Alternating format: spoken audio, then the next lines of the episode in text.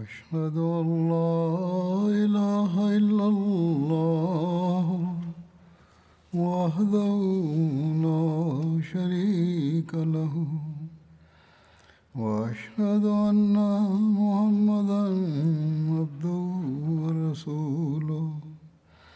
أما بعد فأعوذ بالله من الشيطان الرجيم. بسم الله الرحمن الرحيم. الحمد لله رب العالمين. الرحمن الرحيم. مالك يوم الدين. إياك نعبد وإياك نستعين اهدنا الصراط المستقيم صراط الذين أنعمت عليهم غير المغضوب عليهم ولا الضالين കഴിഞ്ഞ ഖുതുബയിൽ ഞാൻ യമാമ യുദ്ധവുമായി ബന്ധപ്പെട്ട മുർത്തദീങ്ങളുടെയും മതപരിത്യാഗികളുടെയും മുനാഫിക്കങ്ങളുടെയും കപടവിശ്വാസികളുടെയും സംഭവങ്ങൾ അവസാനിച്ചു എന്ന് പറയുകയുണ്ടായി. മുസൈൽമ കസാബിന്റെയും അയാളുടെ കൂട്ടാളികളുടെയും സംഭവങ്ങളായിരുന്നു കഴിഞ്ഞ ഖുതുബയിൽ അവസാനിച്ചത്. ഹസ്രത് അബൂബക്കർ റലാഹു അൻഹുവിന്റെ കാലഘട്ടത്തിൽ ആയുധമേന്തിയ ഇസ്ലാമിനെതിരിൽ ആയുധമേന്തിയ മുർത്തദീങ്ങളുടെ പരാമർശമാണ് നടക്കുന്നത്. ഞാൻ മുമ്പും ചില അംഗപ്പുറപ്പാടുകളെ കുറിച്ച് വിവരിച്ചിരുന്നു. ആദ്യത്തെ യുദ്ധദൗത്യം ഇതിനകം പരാമർശിച്ചു കഴിഞ്ഞു. അത് വളരെ ദൈർഘ്യമേറിയതായിരുന്നു. ശേഷിക്കുന്ന പത്ത് യുദ്ധദൗത്യങ്ങളിൽ രണ്ട് മൂന്നെണ്ണത്തെ സംബന്ധിച്ചുള്ള വിവരണമാണ് ഇനി അവയെക്കുറിച്ച് പറയപ്പെടുന്നത് അത് ഹജരത് ഹുസൈഫ റലാഹു അനുഹും ഹജരത് അർഫജി റലാഹു അനുഹും മുഖേനയാണ് നടക്കപ്പെട്ടത് എന്നാണ്. ഒമാനിലെ പ്രക്ഷോഭകാരികളായിരുന്ന മുർത്തദ്ദീങ്ങൾക്കെതിരിലായിരുന്നു അത്. ഒമാൻ ബഹ്റൈൻ അടുത്തുള്ള യമനിലെ ഒരു പട്ടണമാണ്. പേർഷ്യൻ കടലിടുക്കിനും അറേബ്യൻ സമുദ്രത്തിനും ഇടയിലാണ് ഒമാൻ സ്ഥിതി ചെയ്യുന്നത്. അപ്പോഴുള്ള ഹജ്ജിനെ കുറിച്ചുള്ള അറേബ്യൻ ഐക്യസമിതിയുടെ പൂർവ പ്രദേശങ്ങളും അവയിൽ ഉൾപ്പെട്ടിരുന്നു. വിഗ്രഹാരാധകരായ ആസദും ഇതര ഗോത്രങ്ങളും ആയിരുന്നു അവിടെ താമസിച്ചിരുന്നത്. അവർ അഗ്നിപൂജകരായിരുന്നു. മസ്കത്ത് സഹാർ ദബ എന്നിവ അവിടെയുള്ള തീരപ്രദേശങ്ങളാണ്. ജൈഫർ എന്ന വ്യക്തിയായിരുന്നു അവരുടെ മേൽനോട്ടക്കാരൻ. റസൂൽ തിരുമേനി സലല്ലാഹു അലൈഹി വസ്ലമിയുടെ അനുഗ്രഹീത കാലഘട്ടത്തിൽ ഒമാൻ ഇറാനികളുടെ ഭരണത്തിന് കീഴിലായിരുന്നു. ആ പ്രദേശത്ത് മജൂസികൾ അഗ്നിപൂജകരായിരുന്നു പ്രചാരത്തിലുണ്ടായിരുന്നത്. റസൂലുല്ലാ സല്ലല്ലാഹു അലൈഹി വസ്ലം ഹിജ്റ വർഷം എട്ടിന് ഹജരത് അബൂ സയ്യിദ് അൻസാരി ഇസ്ലാമിന്റെ പ്രചരണത്തിനായും അതുപോലെ ഹജരത് അമ്രബിൻ ആസിനെ അവിടെയുള്ള രണ്ട് നേതാക്കളായ ജയ്ഫർ ബിൻ ജല ജുലന്ദെ ഇബാദ് ബിൻ ജുലന്ദെ എന്നീ രണ്ട് സഹോദരങ്ങളുടെ പേരിൽ ഒരു കത്തുമായി അയക്കുകയുണ്ടായി. റസൂൽ തിരുമേനി സല്ലല്ലാഹു അലൈഹി വസ്ലമിയുടെ കത്തിന്റെ രത്ന ചുരുക്കം ഇതായിരുന്നു. ബിസ്മില്ലാഹി റഹ്മാൻ റഹീം. അള്ളാഹുവിന്റെ ദാസനും അവന്റെ ദൂതനുമായ മുഹമ്മദ് സലല്ലാഹു അലൈഹി വസല്ലമിൽ നിന്നും ജുലന്ദേഹിയുടെ പുത്രന്മാരായ ജയ്ഫറിനും ഇബാദിനും അയക്കുന്ന കത്താണിത്. നേർമാർഗം പ്രാപിച്ചവർക്ക് പിൻപറ്റിയവർക്ക് സമാധാനം. ഞാൻ നിങ്ങളെ ഇസ്ലാമിലേക്ക് ക്ഷണിക്കുന്നു. നിങ്ങൾ ഇസ്ലാം സ്വീകരിക്കുകയാണെങ്കിൽ സുരക്ഷിതരായിരിക്കും. ഞാൻ അള്ളാഹുവിന്റെ ദൂതനാകുന്നു. ജീവിച്ചിരിക്കുന്ന എല്ലാവരെയും ഭയപ്പെടുത്തുന്നതിനും അതുപോലെ കാഫര്യങ്ങളെ ക്കെതിരെ ന്യായപൂർത്തീകരണം വരുത്തുന്നതിനുമായി മുഴു ലോകത്തേക്കുമായി ഞാൻ അയക്കപ്പെട്ടിരിക്കുന്നു. ഞാൻ എല്ലാവർക്കും വേണ്ടി അയക്കപ്പെട്ടവനാണ്. നിങ്ങൾ ഇസ്ലാം സ്വീകരിക്കുകയാണെങ്കിൽ ഞാൻ നിങ്ങളെ നിയമപ്രകാരം തന്നെ അവിടുത്തെ ഭരണാധികാരികളായി തുടരാൻ അനുവദിക്കുന്നതായിരിക്കും. ഇനി ഇസ്ലാമിലേക്കുള്ള ക്ഷണം നിഷേധിക്കുന്ന പക്ഷം നിങ്ങളുടെ ഭരണം നിങ്ങളിൽ നിന്നും തിരിച്ചെടുക്കുന്നതുമായിരിക്കും. ചില നിവേദനങ്ങൾ അനുസരിച്ച് വളരെ നാളുകളുടെ വാദപ്രതിവാദങ്ങൾക്ക് ശേഷം ആ സഹോദരങ്ങൾ ഇസ്ലാം ആശ്ലേഷിക്കുകയുണ്ടായി. മറ്റൊരു നിവേദന പ്രകാരം ഒമാനിലെ ഭരണകർത്താവായ ജെയ്ഫർ ഇപ്രകാരം പറഞ്ഞു ഇസ്ലാം സ്വീകരിക്കാൻ എനിക്ക് യാതൊരു ബുദ്ധിമുട്ടുമില്ല. എന്നാൽ ഞാൻ ഇവിടെ നിന്നും ജക്കാത്ത് പിരിക്കുകയും അത് മദീനയിലേക്ക് അയക്കുകയും ചെയ്താൽ എന്റെ ജനത എനിക്കെതിരെ തിരിയുന്നതായിരിക്കും എന്ന് ഞാൻ ഭയക്കുന്നു. അപ്പോൾ ആ പ്രദേശത്ത് നിന്ന് പിരിച്ചെടുക്കുന്ന ജക്കാത്ത് പണം ഇതേ പ്രദേശത്ത് തന്നെയുള്ള ദരിദ്രർക്കായി ചെലവഴിക്കാൻ അമ്രുബിന് ആസ് അദ്ദേഹത്തിന് സമ്മതം നൽകി. ഹസ്രത്ത് അമ്ര അവിടെ രണ്ട് വർഷത്തോളം തങ്ങി. അവിടെ ജനങ്ങളെ ഇസ്ലാമിലേക്ക് ക്ഷണിച്ചുകൊണ്ടിരുന്നു. അദ്ദേഹത്തിന്റെ ഈ സഫലപൂർണമായ തബ്ലീഗ് പ്രയത്നങ്ങളുടെ ഫലമായി ഈ പ്രദേശത്തുള്ള ഭൂരിഭാഗം പേരും ഇസ്ലാം മതം സ്വീകരിക്കുകയുണ്ടായി. തിരുനബി സല്ലാഹു അലൈഹി വസ്ലം വഫാത്താക്കുകയും അറേബ്യയുടെ നാലു ഭാഗത്തും മതപരിത്യാഗവും പ്രക്ഷോഭവും പടർന്നു പിടിക്കുകയും ചെയ്തപ്പോൾ ഹജരത് അബൂബക്കർ ഹജരത് അമ്രബിൻ ആസിനെ ഒമാനിൽ നിന്നും മദീനയിലേക്ക് വിളിപ്പിച്ചു. മറുവശത്ത് റസൂൽ തിരുമേനി സലല്ലാഹു അലഹി വസ്ലമിയുടെ വഫാത്തിന് ശേഷം എതിർപക്ഷത്തു നിന്നും ലഖീദ് ബിൻ മാലിക് അസ്ദി എന്നൊരു വ്യക്തി രംഗപ്രവേശം ചെയ്തു. അയാളുടെ സ്ഥാനപ്പേര് സുത്താജ് എന്നായിരുന്നു. ജാഹിലിയ കാലഘട്ടത്തിൽ അയാൾ ഒമാനിലെ രാജാവായ ജുലന്തീക്ക് സംസ്ഥാനീയനായി ഗണിക്കപ്പെട്ടിരുന്നു. ജുലന്തൈ എന്നുള്ളത് ഒമാനിലെ ചക്രവർത്തിയുടെ സ്ഥാനപ്പേരായിരുന്നു. ഏതായാലും അയാൾ പ്രവാചകത്വം വാദിക്കുകയുണ്ടായി. ഒമാനിലെ ജാഹിലിയങ്ങൾ അയാളെ പിൻപറ്റി അയാൾ ഒമാനെ കീഴ്പ്പെടുത്തി. ജയ്ഫറിനും അദ്ദേഹത്തിന്റെ സഹോദരൻ ഇബാദിനും മലകളിൽ അഭയം പ്രാപിക്കേണ്ടി വന്നു. ജയ്ഫർ എല്ലാ വിവരങ്ങളും ഹജരത് അബൂബക്കറിനെ വിശദമായി എഴുതി അറിയിക്കുകയും സഹായം അഭ്യർത്ഥിക്കുകയും ചെയ്തു. ഹജരത് അബൂബക്കർ അവരുടെ അടുത്തേക്ക് രണ്ട് അമീറുമാരെ നിയോഗിച്ചയച്ചു. ഒന്ന് ഹുസൈഫ ബിൻ മെഹസിൻ ഗൽഫാനി ഹമീരി അദ്ദേഹം ഒമാനിലേക്കും അർഫജ ബിൻ ഹർസമ ബാർക്കി യസ്ദി മറായിലേക്കും നിയോഗിച്ചയച്ചു. രണ്ടുപേരും ഒരുമിച്ച് യാത്ര ചെയ്യണമെന്നും ഒമാനിൽ നിന്നും യുദ്ധം ആരംഭിക്കണമെന്നും കൽപ്പനയും നൽകി. മഹ്റ എന്നുള്ളത് യമനിലെ ഒരു ഗോത്രത്തിന്റെ പേരാകുന്നു. ഒമാനിൽ യുദ്ധമുണ്ടാകുമ്പോൾ ഹുദൈഫ നേതാവായിരിക്കുമെന്നും മഹ്റായിൽ യുദ്ധമുണ്ടാകുമ്പോൾ ഹുദൈഫ സൈനാധിപന്റെ കടമ വഹിക്കുമെന്നും കൽപ്പന നൽകുകയുണ്ടായി. ഹജ്രത് ഹുസൈഫയും ഹജ്രത് അർഫജയെയും കുറിച്ചുള്ള വിവരണം ഇതാണ്. തബരി ചരിത്രത്തിൽ ഹജരത് ഹുസൈഫയുടെ പേര് ഹുസൈഫ ബിൻ മെഹ്സൻ ഗൽഫാനി എന്നാണ് വന്നിരിക്കുന്നത്. സഹാബാക്കളുടെ വിവരണങ്ങൾ അടങ്ങിയ ഗ്രന്ഥത്തിൽ അദ്ദേഹത്തിന്റെ പേര് ഹുസൈഫ കലാനി എന്നാണ് വന്നിട്ടുള്ളത്. അദ്ദേഹം ഹജരത് അബൂബക്കറിന്റെ വഫാത്ത് വരെ ഒമാനിലെ ഗവർണറായിരുന്നു സ്വഹാബാക്കളുടെ വിവരണങ്ങൾ അടങ്ങിയ ഗ്രന്ഥത്തിൽ ഹജരത്ത് അർഫജിയുടെ മുഴുവൻ പേര് അർഫജ ബിൻ ഹുസൈമ എന്നാണ് വന്നിരിക്കുന്നത്. അല്ലാമ ബിൻ അസീറിന്റെ അഭിപ്രായത്തിൽ അദ്ദേഹത്തിന്റെ പിതാവിന്റെ പേര് ഹർസമ എന്നായിരുന്നു. അദ്ദേഹം ശത്രുക്കൾക്കെതിരെയുള്ള പട നീക്കത്തിൽ വളരെ പ്രഗത്ഭനായിരുന്നു. ഹജരത് അബൂബക്കർ ഇവർ രണ്ടുപേരുടെയും സഹായത്തിനായി ഹജരത് ഇക്രിമ ബിൻ അബൂ ജഹലിനെ നിയോഗിച്ചയച്ചു. ഇതിനു മുമ്പ് യമാമ യുദ്ധത്തെക്കുറിച്ചുള്ള വിവരണത്തിൽ മുസൈൽമ കസാബിന്റെ പരാമർശത്തിലും ഇക്കാര്യം വിവരിച്ചതാണ്. ഹജരത് അബൂബക്കർ ഹജരത് ഇക്രിമയെ മുർത്തദ്ദീങ്ങളുടെ കലാപങ്ങളെയും അതുപോലെ പ്രക്ഷോഭകാരികളുടെ പ്രശ്നങ്ങളെയും നേരിടുന്നതിനായി നിയോഗിക്കുകയും ഷറാബിൽ ഇബിൻ ഹസനയെ അദ്ദേഹത്തിന്റെ സഹായത്തിനായി പിറകെ അയക്കുകയും ചെയ്തപ്പോൾ ഇക്രിമിക്ക് ഒരു കൽപ്പന നൽകി. ഷറാബിൽ എത്തിച്ചേരുന്നതിന് മുമ്പ് യുദ്ധം തുടങ്ങരുത്. എന്നാൽ അദ്ദേഹം അതിന് കാത്തു നിൽക്കാതെ യുദ്ധം തുടങ്ങി. തൽഫലമായി അദ്ദേഹത്തിന് പരാജയം നേരിടേണ്ടി വന്നു. ഹജത് അബൂബക്കർ അക്കാരണത്താൽ അദ്ദേഹത്തോട് നീരസപ്പെട്ടു. ഒമാനിലേക്ക് പോകാൻ കൽപ്പിക്കുകയും ചെയ്തു.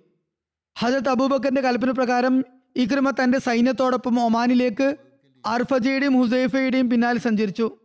അവർ രണ്ടുപേരും ഒമാനിൽ എത്തുന്നതിന് മുമ്പ് ഇക്രിമ ഒമാനിനടുത്തുള്ള റുജാം എന്ന സ്ഥലത്ത് വെച്ച് അവരുമായി കണ്ടുമുട്ടി.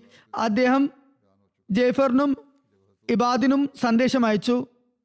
കാമിൽ ഇബിൻ അസിർ പോലുള്ള ചില ചരിത്ര ഗ്രന്ഥങ്ങളിൽ അദ്ദേഹത്തിന്റെ പേര് അയാസ് അയാസ് എന്നാണ് വന്നിട്ടുള്ളത്. റിജാം ഒമാനിലെ ഒരു നീണ്ട പർവത നിരയാണ് ഏതായാലും മുസ്ലിം സൈനാധിപന്റെ സന്ദേശം ലഭിച്ചപ്പോൾ പ്രവാചകവാദത്തിനു ശേഷം മുർത്തദ്ദീങ്ങൾ ശക്തമായ സൈന്യത്തെ സംഘടിപ്പിക്കുകയും ചെയ്തപ്പോൾ ഒളിഞ്ഞിരുന്ന ജൈഫറും ഇബാദും അവരവരുടെ ഒളിത്താവളങ്ങളിൽ നിന്നും പുറത്തിറങ്ങുകയും സുഹാറിൽ വന്ന് തമ്പടിക്കുകയും ചെയ്തു. അർഫജിയും ഇക്കിർമയോടും ഹുസൈഫയോടും തങ്ങളുടെ അടുത്തേക്ക് വന്ന് തങ്ങുന്നതിനായി അവർ സന്ദേശം അയക്കുകയും ചെയ്തു. സുഹാർ ഒമാനിലെ പർവതങ്ങളുമായി ചേർന്ന ഒരു പ്രദേശമാണ്. അതേക്കുറിച്ച് പറയപ്പെടുന്നത് റജ്ബിന്റെ ആരംഭത്തിൽ അഞ്ച് രാത്രിയോളം അവിടെ ചന്ത നടക്കുന്നു എന്നാണ്. നടന്നിരുന്നു. അങ്ങനെ മുസ്ലിങ്ങളുടെ സൈന്യം സുഹാറിൽ ഒരുമിച്ച് കൂടുകയും പ്രാന്തപ്രദേശങ്ങളെ മുർത്തദീങ്ങളിൽ നിന്നും മോചിപ്പിക്കുകയും ചെയ്തു. മറുഭാഗത്ത് ലക്കീദ് ബിൻ മാലിക്കിന് ഇസ്ലാമിക സൈന്യം എത്തി എന്ന വിവരം ലഭിക്കുകയും അയാൾ തന്റെ സൈന്യവുമായി യുദ്ധത്തിന് പുറപ്പെടുകയും ദബ എന്ന സ്ഥലത്ത് തമ്പടിക്കുകയും ചെയ്തു. യുദ്ധത്തിൽ പ്രബലത ലഭിക്കുന്നതിനായി അയാൾ സ്ത്രീകളെയും കുട്ടികളെയും സമ്പത്തുകളെയും പിറകിലാക്കി നിർത്തി. ദബായും ആ പ്രദേശത്തെ ഒരു പട്ടണമായിരുന്നു. കച്ചവട നടക്കുന്ന അങ്ങാടിയായിരുന്നു. മുസ്ലിം അമീർമാർ ലക്കീദിന്റെ കൂട്ടാളികളായ പൗരപ്രമുഖന്മാർക്ക് കത്തെഴുതി. അതിന്റെ തുടക്കം ബനു ജുസേദ് ഗോത്രത്തലവനിലൂടെയായിരുന്നു. അതിന് മറുപടിയായി പ്രസ്തുത ഗോത്ര തലവന്മാരെല്ലാം മുസ്ലിം അമീർമാർക്ക് മറുപടി കത്തും എഴുതി. ഈ കത്തിടപാടാ കത്തിടപാടുകളുടെ ഫലമായി എല്ലാ ഗോത്ര തലവന്മാരും ലക്കീദിൽ നിന്നും അകലുകയും മുസ്ലിങ്ങളുമായി കൂടിച്ചേരുകയും ചെയ്തു. പിന്നീട് അതേ സ്ഥലത്ത് അതായത് ദബായിൽ വെച്ച് തന്നെ ലക്കീദിന്റെ സൈന്യവുമായി മുസ്ലിങ്ങളുടെ ഘോര യുദ്ധം നടന്നു. തുടക്കത്തിൽ ലബീദ് ശക്തമായ യുദ്ധം കാഴ്ചവെക്കുകയും മുസ്ലിങ്ങൾ പരാജയത്തിന്റെ വക്കിലെത്തുകയും ചെയ്തിരുന്നു. എന്നാൽ അള്ളാഹു തന്റെ കാരുണ്യ കടാക്ഷത്താൽ മുസ്ലിങ്ങൾക്ക് മേൽ ഔദാര്യം കാണിക്കുകയും ആ നിർണായക ഘട്ടത്തിൽ സഹായം എത്തിക്കുകയും ചെയ്തു. ബഹ്റൈനിലെ വിവിധ ഗോത്രങ്ങളിൽ നിന്നും അതുപോലെ ബനു അബ്ദുൽ കേസിൽ നിന്നും യഥേഷ്ടം സഹായ സേനകൾ വർദ്ധിതമായ നിലയിൽ എത്തിക്കൊണ്ടിരുന്നു. തൽഫലമായി അവരുടെ ശക്തിയും പ്രൗഢിയും വർദ്ധിച്ചു. അങ്ങനെ അവർ മുന്നേറ്റം നടക്കുകയും ലക്കീദിന്റെ സൈന്യത്തെ ശക്തമായി ആക്രമിക്കുകയും ചെയ്തു. തൽഫലമായി ലക്കീദിന്റെ സൈന്യത്തിന്റെ കാലിടറുകയും അവർ ചിതറിയോടുകയും ചെയ്തു. മുസ്ലിങ്ങൾ അവരെ പിന്തുടരുകയും പതിനായിരം പോരാളികളെ വധിക്കുകയും ചെയ്തു. കുട്ടികളെയും സ്ത്രീകളെയും ബന്ദികളാക്കി. സമ്പത്തിനെയും അതുപോലെ തന്നെ അങ്ങാടിയെയും കൈവശപ്പെടുത്തുകയുണ്ടായി. എന്നിട്ട് യുദ്ധം മുതലിന്റെ അഞ്ചിലൊന്ന് അർഫജയുടെ കൈകളാൽ ഹജത് അബൂബക്കറിന്റെ സവിധത്തിലേക്ക് അയച്ചു. അങ്ങനെ ഒമാനിലെയും കലാപങ്ങൾ അവസാനിക്കുകയും മുസ്ലിങ്ങളുടെ ഭരണം ശക്തമായ അടിത്തറയിൽ സ്ഥാപിതമാക്കുകയും ചെയ്തു. യുദ്ധത്തിന് ശേഷം ഹുസൈഫ ഒമാനിൽ തന്നെ വാസമുറപ്പിക്കുകയും അവിടുത്തെ സ്ഥിതിഗതികളെ ശരിയാക്കുന്നതിലും അതുപോലെ ശാന്തിയും ക്രമസമാധാനവും സ്ഥാപിക്കുന്നതിലും മുഴുകിയുമുണ്ടായി. അർഫജ നേരത്തെ പറഞ്ഞതുപോലെ യുദ്ധമുതലുകളുമായി മദീനയിലേക്ക് മടങ്ങുകയുണ്ടായി. ഹജരത് ഇക്രിമ സൈന്യസമേതം മഹ്റയിലെ പ്രക്ഷോഭങ്ങൾ അടിച്ചമർത്തുന്നതിനായി പുറപ്പെട്ടു. മുർത്തദ്ദീങ്ങളായ പ്രക്ഷോഭകാരികൾക്കെതിരായുള്ള ഹജരത് ഇക്രിമയുടെ യുദ്ധ ദൗത്യങ്ങളെക്കുറിച്ച് ഇപ്രകാരം വരുന്നു. ഹജരത് അബൂബക്കർ ഹജരത് ഇക്രിമയെ മുസ്ലിം മുസൈലിമയെ എതിരിടുന്നതിനായി ഒരു പതാക ഏൽപ്പിച്ചിരുന്നു. ഹജരത് അബൂബക്കർ ഇക്രിമയെ മുസൈലിമയ്ക്കെതിരെ യുദ്ധം നയിക്കുന്നതിനായി യമാമയിലേക്ക് അയച്ചു. അദ്ദേഹത്തിന് പിന്നിലായി ഷറാബിൽ ബിൻ ഹസനെയും യമാമയിലേക്ക് അയക്കുകയുണ്ടായി. ഹജരത് അബൂബക്കർ രണ്ടുപേരോടും യമാമ എന്ന സ്ഥലത്തേക്ക് പോകണമെന്ന് തന്നെയായിരുന്നു പറഞ്ഞത്. എങ്കിലും ഷറാബിൽ അവിടെ എത്തിച്ചേരുന്നതിന് മുമ്പ് ആക്രമണം തുടങ്ങരുത് എന്ന് ഇക്രിമയോട് താക്കീത് ചെയ്യുകയും ചെയ്തിരുന്നു. എന്നാൽ ഇക്രിമ ധൃതി കാണിക്കുകയും മുമ്പ് വിവരിച്ചതുപോലെ ഷറാബിയിൽ എത്തിച്ചേരുന്നതിന് മുമ്പ് തന്നെ കടന്നാക്രമണം നടത്തുകയും ചെയ്തു. എന്നാൽ മുസൈലിമ അദ്ദേഹത്തെ സമ്മർദ്ദത്തിലാക്കുകയും പരാജയപ്പെടുത്തുകയും ചെയ്തു. അങ്ങനെ അദ്ദേഹത്തിന് പിൻവാങ്ങേണ്ടി വന്നു. ഹജർ ഷറാബിൽ ബിൻ ഹസനക്ക് ഇക്കാര്യം കാര്യം അറിയാനിട വന്നപ്പോൾ അദ്ദേഹം എത്തിയ സ്ഥലത്ത് തന്നെ നിലയുറപ്പിച്ചു. മുമ്പോട്ട് ഗമിച്ചില്ല. അതായത് അബൂബക്കർ ഷറാബിലിനോട് എന്റെ അടുത്ത കൽപ്പന വരുന്നതുവരെ യമാമക്കടുത്ത് താങ്കൾ തങ്ങുന്ന അതേ സ്ഥലത്ത് തന്നെ തുടരുക എന്ന് സന്ദേശം അയച്ചു. അതായത് അബൂബക്കർ ഇക്രിമയ്ക്ക് ഇങ്ങനെ സന്ദേശം അയച്ചു. ഇനി നീ ഏതെങ്കിലും മഹത്തായ കാര്യം ചെയ്യുന്നതുവരെ ഞാൻ നിന്നെ നിന്റെ മുഖം കാണുകയോ നിന്റെ വാക്കുകൾ കേൾക്കുകയോ ചെയ്യുന്നതല്ല. ഇത് മുമ്പും പറഞ്ഞതാണ്. ഏതെങ്കിലും അസാധാരണമായ കാര്യം ചെയ്തു കഴിഞ്ഞാൽ മാത്രം ശരി എന്റെ അടുത്ത് വരിക. ഇത് നേരത്തെ വിവരിച്ചതാണ്. പിന്നീട് അദ്ദേഹം പറഞ്ഞു നീ ഒമാനിലേക്ക് പോകുക ഒമാൻകാരോട് പോരാടുക ഹുദൈഫയും അർഫജിയെയും സഹായിക്കുക. ഏതായാലും ഒമാൻ പറഞ്ഞതുപോലെ പേർഷ്യൻ ഗൾഫിന്റെ ഭാഗമായിരുന്നു. ആ സമയത്ത് അതിൽ ഹജ്ജിന്റെ അറേബ്യൻ ഐക്യസമിതിയുടെ പൂർവ പ്രദേശങ്ങളും ഉൾപ്പെട്ടിരുന്നു. വിഗ്രഹാരാധകരായ അസ്ദും ഇതര ഗോത്രങ്ങളും അവിടെ അധിവസിച്ചിരുന്നു. അവർ അഗ്നിപൂജകരായിരുന്നു മജൂസികളായിരുന്നു. മസ്കത്ത് സുഹാർ ദുബ അവിടെയുള്ള തീരപ്രദേശങ്ങളായിരുന്നു. അബുബക്കർ ഇപ്രകാരം പറയുകയുണ്ടായി നിങ്ങൾ ഓരോരുത്തരും അവരവരുടെ കുതിരപ്പടയെ നയിക്കുന്നതായിരിക്കും. എന്നാൽ ഹുദൈഫയുടെ കീഴിലുള്ള പ്രദേശങ്ങളിൽ നിങ്ങൾ ഉള്ളപ്പോൾ അദ്ദേഹം നിങ്ങൾ എല്ലാവരുടെയും അമീറായിരിക്കും. നിങ്ങൾ ദൗത്യം കഴിഞ്ഞു മടങ്ങിയാൽ മഹറയിലേക്ക് പോയി പോയിക്കൊള്ളുക. യമനിലേക്ക് അവിടെ നിന്നും അതുപോലെ അവിടെ നിന്നും ഹലർ മൗത്തിലെയും സൈന്യ നീക്കങ്ങളിൽ നിങ്ങൾ മുഹാജിർ ബിൻ ഉമയ്യയോടൊപ്പം നിൽക്കുകയും ചെയ്യുക. ഒമാനിലെയും യമനിലെയും മുർത്തദ്ദീങ്ങളോട് നിങ്ങൾ പടവെട്ടുക. എനിക്ക് നിങ്ങളുടെ യുദ്ധത്തിലെ വീരഗാഥകൾ കേൾക്കാനിട വരേണ്ടതുണ്ട് ഇത് അബൂബക്കറിന്റെ വാക്കുകളാണ്. ഏതായാലും ഇക്രിമ പുറപ്പെടുന്നതിന് മുമ്പ് അബൂബക്കറിന്റെ നിർദ്ദേശാനുസരണം ഹുസൈഫ ബിൻ മഹസിൻ ഗൽഫാനി ഒമാനിലെയും അർഫജ ബാർക്കി മഹ്റയിലെയും മുർത്തദ്ദീങ്ങളുമായി യുദ്ധം ചെയ്യാനായി പുറപ്പെട്ടു കഴിഞ്ഞിരുന്നു. ഹജത് അബൂബക്കറിന്റെ കൽപ്പന അനുസരിച്ച് ഇക്രിമ തന്റെ സൈന്യസമേതം അർഫജിയെയും ഹുസൈഫിയെയും പിന്തുടർന്നുകൊണ്ട് യാത്ര തിരിച്ചു. അവർ രണ്ടുപേരും ഒമാനിൽ എത്തും മുമ്പ് തന്നെ ഇക്രിമ അവരെ വഴിമധ്യേ തന്നെ കണ്ടുമുട്ടുകയുണ്ടായി. ഒമാനിൽ നിന്നും മടങ്ങി വന്ന ശേഷം ഹജരത്ത് ഇക്രിമയുടെ അഭിപ്രായം ആണ് നിങ്ങൾ നടപ്പിൽ വരുത്തേണ്ടതെന്ന് ഇവർ രണ്ടുപേരോടും ഹജരത്ത് അബൂബക്കർ മുമ്പ് തന്നെ താക്കീത് നൽകിയിരുന്നു. ഇക്രിമ ഇഷ്ടപ്പെടുന്നത് പോലെ അദ്ദേഹം നിങ്ങളെ അദ്ദേഹത്തോടൊപ്പം കൊണ്ടുപോകുകയോ അല്ലെങ്കിൽ ഒമാനിൽ തന്നെ താമസം തുടരാൻ കൽപ്പിക്കുകയോ ചെയ്യാം. ഏതായാലും മുമ്പ് വിവരിച്ചതുപോലെ ഈ മൂന്ന് അമീർമാരും ഒമാന്റെ സമീപ പ്രദേശമായ റുജാമിൽ ഒരുമിച്ചപ്പോൾ ജയ്ഫറിനും ഇബാദിനും പക്കൽ അവർ ദൂതനെ അയച്ചു. മറുഭാഗത്ത് ലക്കീദിന് അവരുടെ സൈന്യം വന്ന വിവരം ലഭിച്ചപ്പോൾ അയാൾ തന്റെ സൈന്യത്തെ ഒരുമിച്ച് കൂട്ടി ദുബായിൽ ചെന്ന് തമ്പടിച്ചു. ജയ്ഫർ മിബാദും ഒളിത്താവളത്തിൽ നിന്നും പുറത്തേക്ക് വന്നു. സുഹാറിൽ എത്തി തമ്പടിച്ചു. എന്നിട്ട് തങ്ങളുടെ അടുത്തേക്ക് വരണമെന്ന് ഹുദൈഫയോടും അർഫജയോടും ഇക്രിമയോടും അപേക്ഷിക്കുകയുണ്ടായി. മുമ്പ് പറഞ്ഞതുപോലെ അവരെല്ലാവരും തന്നെ ആ രണ്ട് സഹോദരങ്ങളുടെയും അടുത്ത് സുഹാറിൽ എത്തുകയുണ്ടായി. അവിടെ സമീപ പ്രദേശങ്ങളിലെ മുർത്തദ്യങ്ങളെയൊക്കെ അവർ വകവരുത്തി ആ പ്രദേശങ്ങളിലെ എല്ലാവരുമായും സന്ധി ചെയ്യുകയും ചെയ്തു. അതുകൂടാതെ ഈ അമീറുമാർ എല്ലാ ലക്കീദിന്റെയും സുഹൃത്തുക്കളെ സുഹൃത്തുക്കളായ നേതാക്കന്മാരെയൊക്കെ കത്ത് എഴുതി ഇസ്ലാമിലേക്ക് ക്ഷണിച്ചു. ആദ്യമായി ബനു ജുദൈലിലെ പ്രമാണിക്കായിരുന്നു കത്ത് എഴുതിയത് ആ നേതാക്കന്മാരെല്ലാം തന്നെ മുസ്ലിങ്ങൾക്ക് കത്തിന് മറുപടി നൽകി. ഇവിടെ പരാമർശിച്ചതുപോലെ തൽഫലമായി ആ നേതാക്കന്മാരെല്ലാം ലക്കീദിനെ കൈയൊഴിഞ്ഞു. തുടർന്ന് ലക്കീദിന്റെ സൈന്യവുമായി മുസ്ലിങ്ങളുടെ ഘോരയുദ്ധം നടന്നു. അതിന്റെ കൂടുതൽ വിശദാംശങ്ങൾ വിവരിച്ചു കഴിഞ്ഞതാണ്. ഹജരത് ഇക്രിമിയും ഹജരത് ഉസൈഫിയും ആ- യുദ്ധത്തിന് ശേഷം ഒരു തീരുമാനത്തിൽ ഒരുമിച്ചു. ഹുസൈഫ ഒമാനിൽ തന്നെ തുടരുകയും കാര്യങ്ങൾ നിയന്ത്രിക്കുകയും ജനങ്ങൾക്ക് ക്രമസമാധാനം ഉറപ്പുവരുത്തുകയും ചെയ്യും. അങ്ങനെ ഹസ്രത്ത് ഇക്രിമ മുസ്ലിങ്ങളുടെ വൻ സൈന്യവുമായി മറ്റു മുഷ്രിഖുകളുമായി പടവെട്ടുന്നതിനായി യുദ്ധമുന്നേറ്റം നടത്തുകയുണ്ടായി. അദ്ദേഹം മഹറയിൽ നിന്നുമാണ് യുദ്ധ നടപടികൾക്ക് തുടക്കം കുറിച്ചത്. ഹജ്രത് ഇക്രിമയുടെ മഹറ ഗോത്രത്തിലേക്കുള്ള പടയോട്ടത്തെക്കുറിച്ച് ഇപ്രകാരം വന്നിരിക്കുന്നു. ഒമാനിലെ മുർത്തദ്ദീങ്ങളെ ഇല്ലായ്മ ചെയ്തതിനു ശേഷം ഹജ്രത് ഇക്രിമ സൈന്യത്തോടൊപ്പം നജ്ദിലെ പ്രദേശത്തുള്ള മഹ്റ ഗോത്രത്തിലേക്ക് യാത്ര തിരിച്ചു. ഇപ്രകാരം വന്നിരിക്കുന്നു അദ്ദേഹം ഒമാനിലും സമീപ പ്രദേശങ്ങളിലും വസിക്കുന്ന ജനങ്ങളോട് തന്റെ ഈ യുദ്ധ ദൗത്യത്തിനായി സഹായം തേടി അദ്ദേഹം യാത്ര തുടരുകയും മഹ്റ ഗോത്ര അധിവസിക്കുന്ന പ്രദേശത്ത് എത്തിച്ചേരുകയും ചെയ്തു.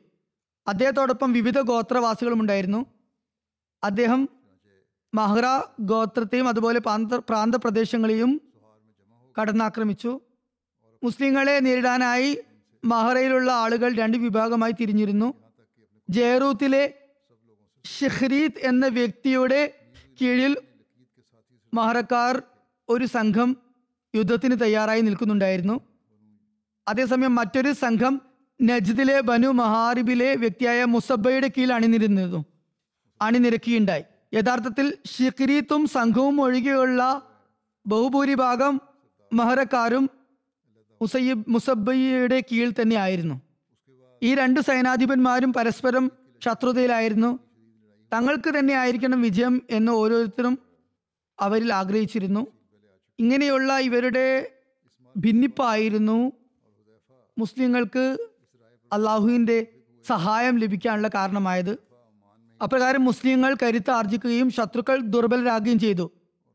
ഷിഹ്രീത്തിനോടൊപ്പം കുറച്ചു പേർ മാത്രമേ ഉള്ളൂ എന്ന് ഇക്രിമക്ക് കാണാനായപ്പോൾ അദ്ദേഹം അവരെ ഇസ്ലാമിലേക്ക് മടങ്ങി വരാൻ ക്ഷണിച്ചു. അവർ മുമ്പ് മുസ്ലിങ്ങൾ തന്നെയായിരുന്നു. രണ്ടാമതും ഇസ്ലാമിലേക്ക് ഇസ്ലാമിലേക്ക് കടന്നു വരാൻ മുസ്ലിങ്ങളുമായി യുദ്ധം ചെയ്യാതിരിക്കാനും വേണ്ടി അദ്ദേഹം ആഹ്വാനം ചെയ്തു.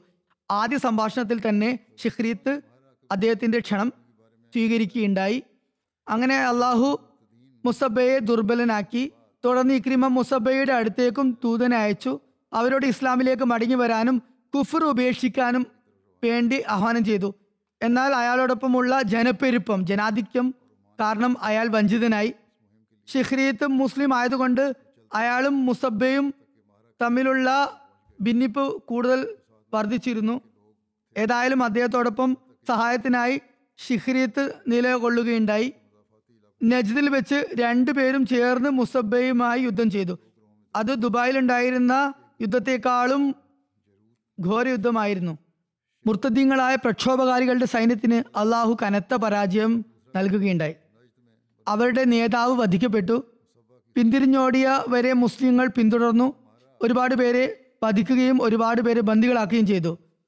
യുദ്ധമുതലുകളുടെ കൂട്ടത്തിൽ രണ്ടായിരം നല്ല ഇനത്തിൽപ്പെട്ട ഒട്ടകങ്ങളെയും മുസ്ലിങ്ങൾക്ക് ലഭിക്കുകയുണ്ടായി. ഹസ്രത്ത് ഇക്രിമ യുദ്ധം മുതൽ അഞ്ചു ഭാഗമായി വിഭജിച്ചു. അതിൽ അഞ്ചിലൊന്ന് അബൂബക്കറിന് സമർപ്പിക്കാനായി ഷിഹ്രീത്തിന് അയച്ചു. ശേഷിച്ച നാല് ഭാഗങ്ങൾ അദ്ദേഹം മുസ്ലിങ്ങൾക്കിടയിൽ വിതരണം ചെയ്യുകയുണ്ടായി.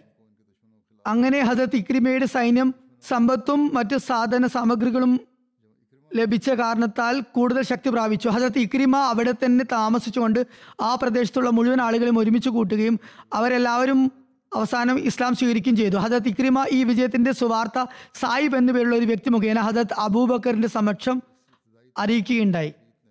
അടുത്തത് ഹജത് ഇക്രിമയുടെ യമനിലേക്കുള്ള സൈനിക നീക്കത്തെക്കുറിച്ചുള്ള പരാമർശമാണ്. ഹജത് അബൂബക്കർ സിദ്ദീഖ് റലാഹു അൻഹു മുമ്പ് പരാമർശിച്ച പോലെ ഒരു കത്ത് മുഖേന മെഹർക്ക് ശേഷം യമനിലേക്ക് പോകാനും യമന്റെയും ഹദറുമൗത്തിന്റെയും നടപടികളിൽ ഹജ്രത്ത് മുഹാജിർ ബിൻ അബി ഉമയ്യയോടൊപ്പം നിലകൊള്ളാനും ഒമാനും യമനും ഇടയിൽ മുർത്തതായ എല്ലാവരെയും അടിച്ചമർത്താനും കൽപ്പന നൽകിയിരുന്നു.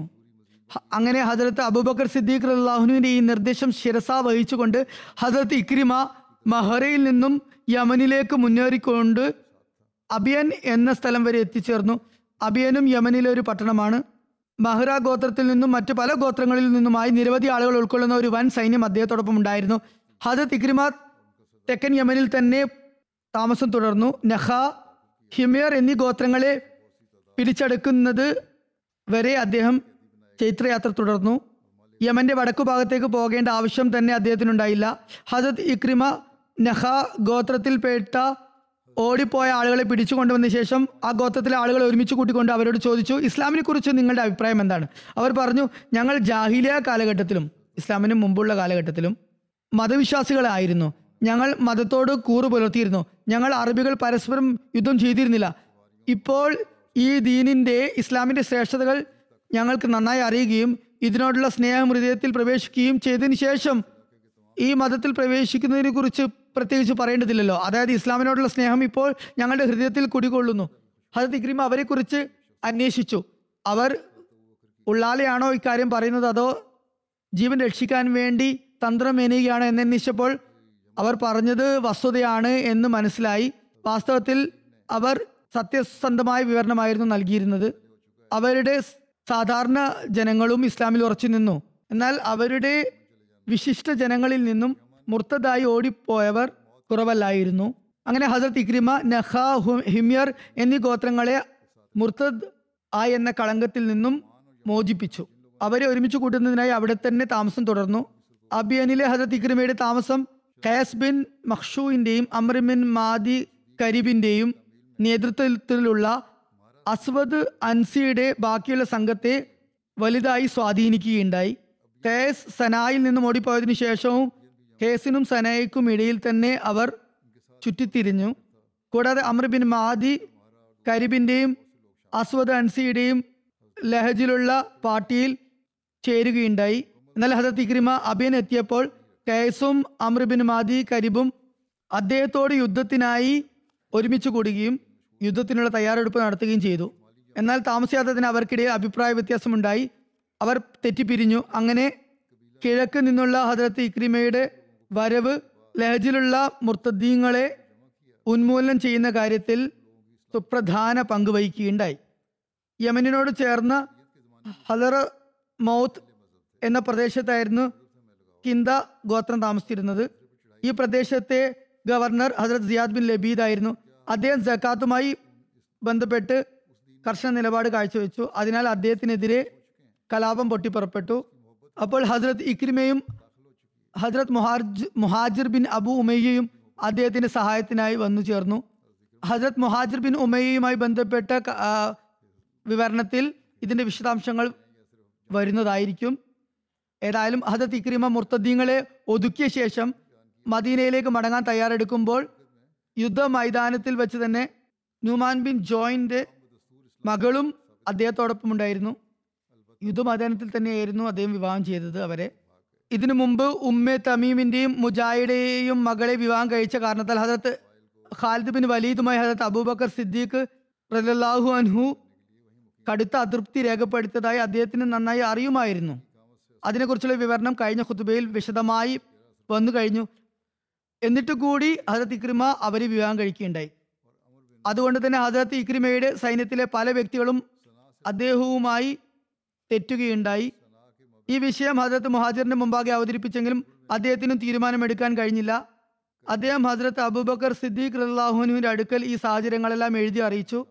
അദ്ദേഹത്തോട് അഭിപ്രായം ആരാഞ്ഞു. ഹസരത്ത് അബൂബക്കർ സിദ്ദീഖ് റല്ലാഹുനു ജനങ്ങൾക്ക് അനിഷ്ടകരമായ അതായത് ജനങ്ങൾക്ക് ഇങ്ങനെ അനിഷ്ടം ഉണ്ടാകുന്ന വിധത്തിലുള്ള ഒരു തെറ്റും അദ്ദേഹം ചെയ്തിട്ടില്ല എന്ന് മറുപടി നൽകി.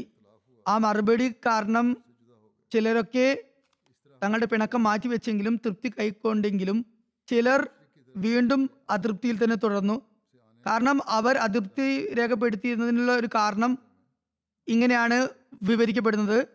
അതിന്റെ പശ്ചാത്തലം ഇപ്രകാരമാണ്. നുമാൻ ബിൻ ജോൺ ഒരിക്കൽ തിരുനബി സല്ലല്ലാഹു അലൈഹി വസ്ലമയുടെ അടുക്കൽ വരികയും തന്റെ മകളെ വിവാഹം ചെയ്ത് സ്വീകരിക്കാൻ ആവശ്യപ്പെടുകയും ചെയ്തിരുന്നു. അങ്ങനെ ഒരു അപേക്ഷ മുന്നോട്ട് വെച്ചിരുന്നു. എന്നാൽ തിരുനബി സല്ലല്ലാഹു അലൈഹി വസ്ലം അതിന് വിസമ്മതിക്കുകയും അദ്ദേഹത്തിന്റെ മകളെ പിതാവിനൊപ്പം തന്നെ തിരിച്ചയക്കുകയും ചെയ്തു. തിരുനബി സല്ലല്ലാഹു അലൈഹി സ്വലം നിരാകരിച്ച പെൺകുട്ടിയാണ് അത് എന്നതുകൊണ്ട് തിരുനബി സല്ലല്ലാഹു അലൈഹി വസ്ലമയുടെ ഉദാത്ത മാതൃകയെ പിൻപറ്റിക്കൊണ്ട് ഹജറത്ത് ഇക്രിമയും ഈ പെൺകുട്ടിയെ വിവാഹം കഴിക്കരുത് എന്ന നിലപാടായിരുന്നു അദ്ദേഹത്തിന്റെ സൈന്യത്തിലെ ഒരു വിഭാഗത്തിന്. അതായിരുന്നു അവർക്ക് ഹജറത്ത് ഇക്രിമയോട് അതൃപ്തി തോന്നാനുണ്ടായിരുന്ന കാരണം. എന്നാൽ ഹജരത്ത് അബൂബക്കർ സിദ്ദീഖ് അള്ളാഹു അവരുടെ ഈ വാദത്തെ അംഗീകരിച്ചില്ല. മറിച്ച് ഈ ന്യായം തികച്ചും തെറ്റാണെന്ന് പറയുകയുമുണ്ടായി. ഹജരത്ത് ഇക്രിമയുടെ വിവാഹത്തെ അദ്ദേഹം അനുവദനീയമായി പ്രഖ്യാപിക്കുകയുണ്ടായി. ഹജരത്ത് ഇക്രിമ തന്റെ ഭാര്യയുമൊത്ത് മദീനയിലേക്ക് മടങ്ങി. അദ്ദേഹത്തോട് യോജിക്കാൻ വിസമ്മതിച്ചു. നിന്ന സൈന്യത്തിന്റെ ഭാഗവും വീണ്ടും അദ്ദേഹത്തോടൊപ്പം ചേരുകയുണ്ടായി. Asma bin Noman bin Jaun എന്ന പെൺകുട്ടിയുടെ പരാമർശമാണ് ഇപ്പോൾ നടന്നത്. അവരെക്കുറിച്ചുള്ള ഒരു ഹ്രസ്വ വിവരണം ഇപ്രകാരമാണ്. ഹജരത്ത് ഇക്രിമ വിവാഹം ചെയ്ത ആ സ്ത്രീയെക്കുറിച്ച് ഹജരത്ത് ബുഖാരിയിലും മറ്റ് ഹദീസ് ഗ്രന്ഥങ്ങളിലും നിവേദനങ്ങൾ വന്നിട്ടുണ്ട്. ആ സ്ത്രീയെ തിരുനബി സലല്ലാഹു അലൈഹി വസ്ലം നിക്കാഹ് ചെയ്തിരുന്നു. എന്നാൽ തിരുനബി സലല്ലാഹു അലൈഹി വസ്ലം ആ സ്ത്രീയെ വിവാഹം ചെയ്ത് കൊണ്ടുവരുന്നതിന് മുമ്പ് അവരെ അവരുടെ ഗോത്രത്തിലേക്ക് തന്നെ മടക്കി അയക്കേണ്ട വിധത്തിലുള്ള ഒരു അനിഷ്ടകരമായ സംഗതി ഒരു പ്രവൃത്തി അവരിൽ നിന്നും ഉണ്ടായി അവരുടെ പേരും മറ്റ് വിശദാംശങ്ങളും ഭിന്നാഭിപ്രായത്തോടെ പലതരത്തിലാണ് നിവേദനങ്ങളിൽ വന്നിട്ടുള്ളത്. അവരുടെ വിവാഹം Hazrat Muhajir bin Umayya bin Abi ഉമയ്യയുമായി നടന്നെന്നും ചിലർ വിവരിച്ചിട്ടുണ്ട്. ഈ സംഭവത്തെ വിശദീകരിച്ചുകൊണ്ട് ഹജരത്ത് മുസ്ലിം മൗദ് റലാഹു അൻഹു ഇപ്രകാരം പറയുകയുണ്ടായി. മുസ്ലിങ്ങൾ അറേബ്യ കീഴടക്കിയ ശേഷം ഇസ്ലാമിന് പ്രചുര പ്രചാരം ലഭിച്ചപ്പോൾ കിന്ദ ഗോത്രത്തിൽപ്പെട്ട ഒരു സ്ത്രീ അസ്മ അല്ലെങ്കിൽ ഉമയമ എന്ന പേരുള്ള ഒരു സ്ത്രീ അവളെ ജൂനിയ എന്നും ബിന്തുൽ ജോൺ എന്നും വിളിച്ചിരുന്നു. ആ പേരുകളിലും അറിയപ്പെട്ടിരുന്നു അവർ. അവരുടെ സഹോദരൻ ലുക്മാൻ തന്റെ ജനതയുടെ പ്രതിനിധിയായി തിരുനബി സല്ലല്ലാഹു അലൈഹി വസല്ലമയുടെ സന്നിധിയിൽ ഹാജരായി. ആ അവസരത്തിൽ തന്റെ സഹോദരിയെ തിരുനബി സല്ലല്ലാഹു അലൈഹി വസല്ലം വിവാഹം ചെയ്യണമെന്ന് അദ്ദേഹം ആഗ്രഹം പ്രകടിപ്പിച്ചു. അദ്ദേഹം തന്റെ സഹോദരിയെ കുറിച്ച് നേരിട്ട് തന്നെ റസൂൽ കരീം സല്ലല്ലാഹു അലൈഹി സ്വലമയുടെ പക്കൽ ഇപ്രകാരം ബോധിപ്പിച്ചു. എന്റെ സഹോദരി ഇതിനു മുമ്പ് ഒരു ബന്ധുവിനെ വിവാഹം ചെയ്തിരുന്നു. ഇപ്പോൾ അവർ വിധവയാണ്. പരമസുന്ദരിയും പരമയോഗ്യയുമാണ്. താങ്കൾ അവളെ വിവാഹം കഴിക്കണം. തിരുനബി സല്ലല്ലാഹു അലൈഹി സ്വലം വിവാഹങ്ങളിലൂടെ അറബ് ഗോത്രങ്ങളുടെ ഐക്യം ആഗ്രഹിച്ചിരുന്നു. അതുകൊണ്ട് ആ അപേക്ഷ അദ്ദേഹം തിരുനബി സല്ലല്ലാഹു അലൈസ്ലം സ്വീകരിക്കുകയും പന്ത്രണ്ട് ഔക്യ തൂക്കത്തിൽ വെള്ളി മഹർ നിശ്ചയിച്ചുകൊണ്ട് നിക്കാ നടത്താമെന്ന് സമ്മതിക്കുകയുമുണ്ടായി. അദ്ദേഹം പറഞ്ഞു അല്ലയോ റസൂലുല്ലാ അലൈഹി വസല്ലം ഞങ്ങൾ ആദരണീയ കുടുംബക്കാരാണ്. മഹർ വളരെ കുറഞ്ഞു പോയി. അപ്പോൾ തിരുനബി സല്ലല്ലാഹു വസ്ലം പറഞ്ഞു ഇതിലും കൂടുതൽ ഞാൻ എന്റെ ഒരു ഭാര്യയ്ക്കും എന്റെ ഒരു പെൺമക്കൾക്കും മഹർ നിശ്ചയിച്ചിട്ടില്ല. പിന്നീട് അദ്ദേഹം സമ്മതിച്ചപ്പോൾ നിക്കാഹ് നടന്നു. അദ്ദേഹം തിരുനബി സല്ലല്ലാഹു അലൈഹി സ്വലമയോട് തന്റെ ഭാര്യയെ കൊണ്ടുവരാൻ ഒരാളെ അയക്കണമെന്ന് അഭ്യർത്ഥിച്ചു. തിരുനബി സല്ലാ അലൈഹി വസല്ലം അബു ഉസൈദിനെ അക്കാര്യത്തിനായി ചുമതലപ്പെടുത്തി അദ്ദേഹം അവിടെ പോയി. ജുനേയ അദ്ദേഹത്തെ വീട്ടിലേക്ക് ക്ഷണിച്ചപ്പോൾ അതിൽ അബു ഉസൈദ് പറഞ്ഞു തിരുനബി സല്ലാ വസ്ലമയുടെ പത്നിമാർ ഹിജാബ് പർദ്ദ ആചരിക്കണമെന്ന കൽപ്പന ഇറങ്ങിയിട്ടുണ്ട്. അപ്പോൾ തന്നെ അവർ മറ്റ് കൽപ്പനകളെ കുറിച്ചുമൊക്കെ തിരക്കി അതൊക്കെ അവർക്ക് കേൾപ്പിച്ചു കൊടുത്തു. ശേഷം ഒട്ടകത്തിൽ ഇരുത്തിക്കൊണ്ട് അവരെ മദീനയിൽ കൊണ്ടുവന്നു. ഈന്തപ്പനയാൽ ചുറ്റപ്പെട്ട ഒരു വീട്ടിന് മുമ്പിൽ അവരെ ഇറക്കി. അവരുടെ കൂടെ അവരുടെ ബന്ധുക്കൾ ഒരു ഭൃത്യയെയും അയക്കുകയുണ്ടായിരുന്നു. അതത് മുസ്ലിം മോദുലാനു എഴുതുന്നു നമ്മുടെ നാട്ടിലും സമ്പന്നരായിട്ടുള്ള ആളുകൾ സഹായത്തിനും സൗകര്യത്തിനുമായി പെൺകുട്ടിക്ക് വിവാഹം ചെയ്തയക്കുന്ന പെൺകുട്ടിക്ക് ബുദ്ധിമുട്ടൊന്നും ഇല്ലാതാകാൻ വേണ്ടി ഭൃത്യ ദാസികളെ അയക്കുന്ന സമ്പ്രദായമുണ്ട്. ഈ സ്ത്രീ വളരെ മനോഹരിയാണെന്ന് ഖ്യാതി കേട്ട സ്ത്രീ ആയിരുന്നു പ്രത്യേകിച്ച് സ്ത്രീകൾക്ക് നവവധുവിനെ കാണാനുള്ള ആഗ്രഹം ഉണ്ടാകാറുണ്ട്. അതിനാൽ തന്നെ മദീനയിലെ സ്ത്രീകളൊക്കെ നവവധുവിനെ കാണാനായി വന്നു. ഈ സ്ത്രീ വിവരിക്കുകയുണ്ടായി ഏതോ ഒരു സ്ത്രീ ഒരു ഭാര്യക്ക് തന്റെ ഭർത്താവിൽ സ്വാധീനവും അതുപോലെ അധികാരവും ചെലുത്താൻ ആദ്യ ദിവസം മാത്രമേ സാധിക്കുകയുള്ളൂ എന്ന് പറഞ്ഞു ഫലിപ്പിക്കുകയുണ്ടായി.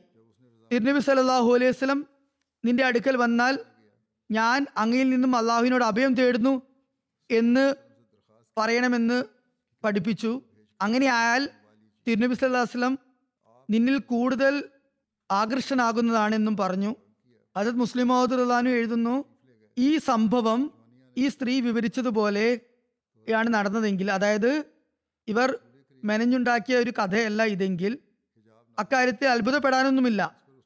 കാരണം അവർ വന്ന കാര്യം അറിഞ്ഞ ഏതെങ്കിലും മുനാഫിക്ക് തന്റെ ഭാര്യയുടെയോ അല്ലെങ്കിൽ ഏതെങ്കിലും കുടുംബത്തിലെ സ്ത്രീയുടെയോ സഹായത്താൽ ചെയ്ത ഒരു കുതന്ത്രമായിരിക്കണം ഇത്. അങ്ങനെ പറയണമെന്ന് പറഞ്ഞു പഠിപ്പിച്ചതായിരിക്കാം.